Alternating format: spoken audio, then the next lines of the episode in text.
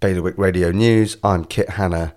Changes to Guernsey's legal consent mechanism for organ donation from an opt in system to an opt out system are expected to come into force from the 1st of January next year.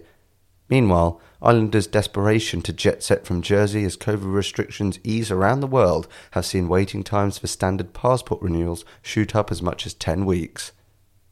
The Shore Community Foundation has made a donation to fund the restoration of Bright Beginnings play area after the Guernsey nursery was vandalised in December last year. And Jersey's government is hoping to buy in external support to assist with the recruitment of new staff due to limited capacity in its own HR department. A government spokesperson said they currently have a significant number of vacancies. For more on all of today's stories, visit bailiwickexpress.com. Your weather is going to be mainly sunny with some cloudier spells later on.